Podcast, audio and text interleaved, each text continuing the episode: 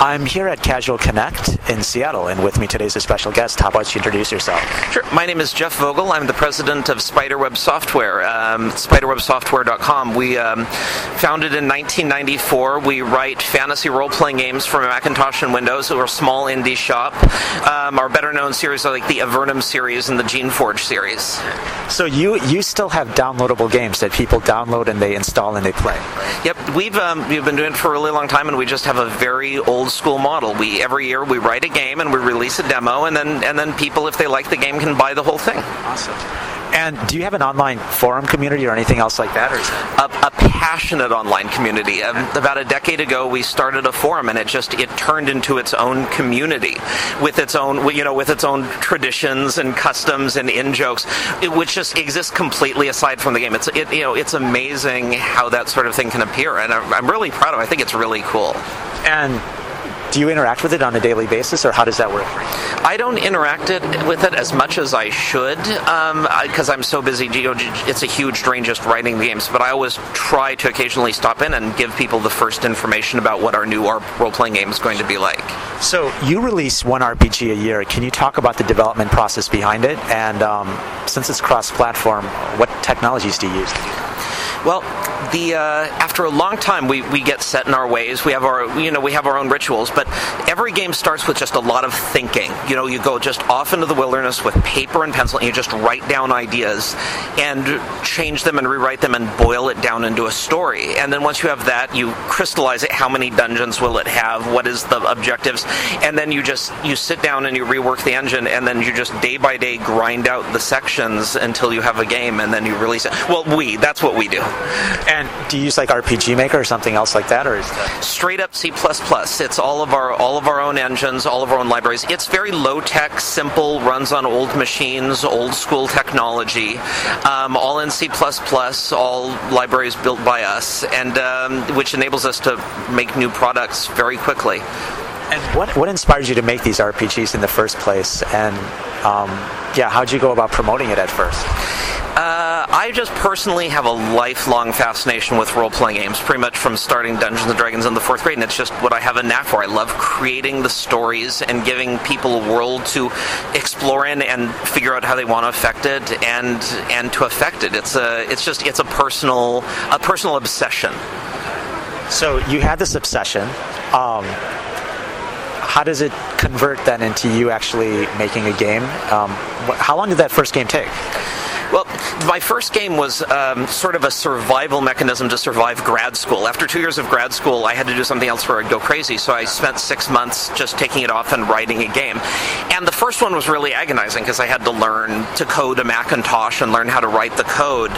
Um, but it, it took about eight months and it was very simple, and I released it just on a lark, and nobody was more surprised than me that people bought it. Uh, wait, where did you release it on the internet, or was it?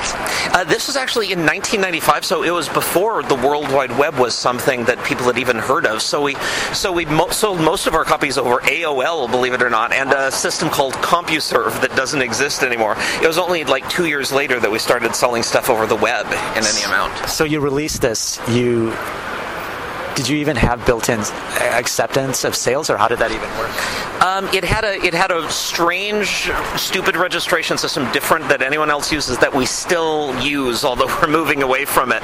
I'm not proud to say, but where um, where you know they basically they paid for us, they pay us, and we generate a key for them that they put in. It turns the demo into the full game. So it's a classic model of what the old timers call shareware. Sure. So you get people buying this. What what are you feeling at that point? What are your thoughts?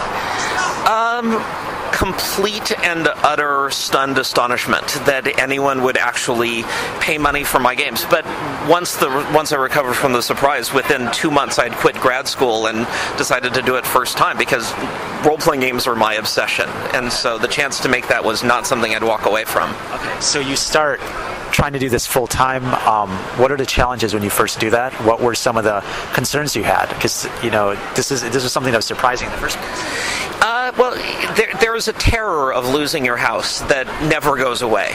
There's, you know, people ask me, how can you keep doing it? How can you keep working day in and day out by yourself? And what I always say to that is, fear of losing your home does wonders to focus the mind. Um, but you know, and there's just the fear and the, and the grind of doing it day after day. But after a while, it's just you know, it's it's my job. I go, I get up in the morning, I have breakfast, I get dressed, I go downstairs, and I place dragons, and I write dialogue, and I put orcs in a dungeon. It's it, and there's a routine, and I and and just in the end, you do it.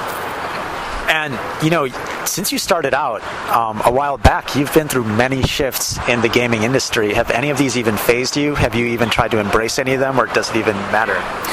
it is terrifying how out of touch I am with the game industry. It, it moves so quickly. I was like Farmville. Yeah. Farmville didn't exist two years ago, and now it's taken over the world. It's it, it, I'm I'm old and crusty, and it's hard to it's hard to, to comprehend. The the one thing that I've really grabbed onto is like is portals, which I write old school gamer games, so they don't do as well on the portals as they could. But I'm working hard on shifting my games in a way that they appeal to the old school gamers, but but still there's something that can do well on portals. So, are you looking into casual RPGs, or do you still want to do the storylines that you're focused on now? Um, my games get casualer. There's always going to be a certain hardcore element to them because that's what I do, and I think dra- the success of Dragon Age has proved that you know a hardcore game really can sell. But I'm trying to make them more casual friendly, where to, to remove unnecessary complexity and confusing bits and weirdness, so that you know ordinary people can, so that it's not just hardcores only, so that ordinary people can sit down and comprehend it and have a good time.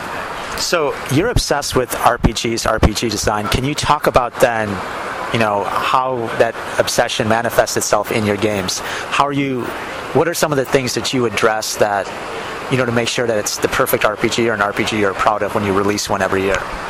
For my for Spiderweb software games, I think the most important element of a role-playing game is role-playing. I think that my design trademark is I want the player to be able to make choices and have those choices have a real fundamental effect on the world you're playing in and the ending. I think that as much as anything is what I look for when I sit down to design a new game. And I think that that is one thing that the RPG genre offers that's really cool. And you know, how do you go about doing that effectively? Because that seems like it would be a lot of work to make sure that any change or any modification that a player does in the world actually affects the final. Well, there's I'm only one person, and there's always limits. In the end, there's only going to be a, a, certain finite number of concrete choices you can make.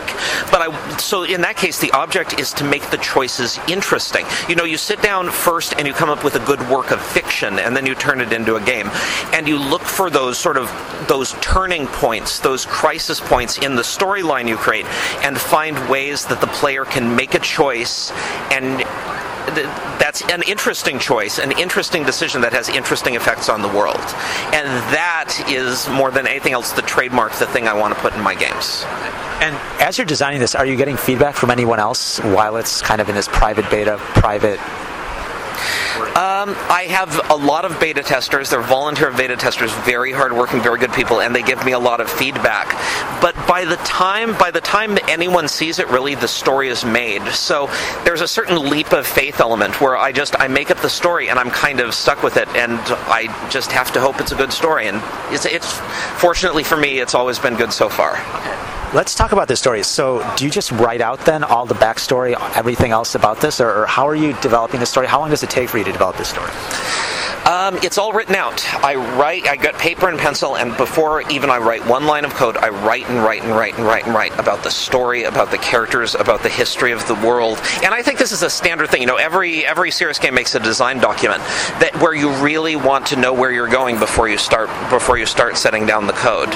And um, once once once that's in place and, and, that takes and that takes months. Ideally i start thinking about it months and months before co- code get code um, starts being laid down just because i need time to come up with good ideas and so, what's what's next in store for you um, in terms of your community, in terms of your RPGs, um, in terms of maybe experimenting with other variations on RPGs? Well, our next game is going to be called Avadon: The Black Fortress, and it's an all-new storyline, all-new engine. It's low budget, like all of our games, but it looks nicer than, than anything we've done before, and it's got a very intricate storyline, a lot of interesting choices, a lot of cool stuff that happens, a lot of opportunity to be good or to be evil.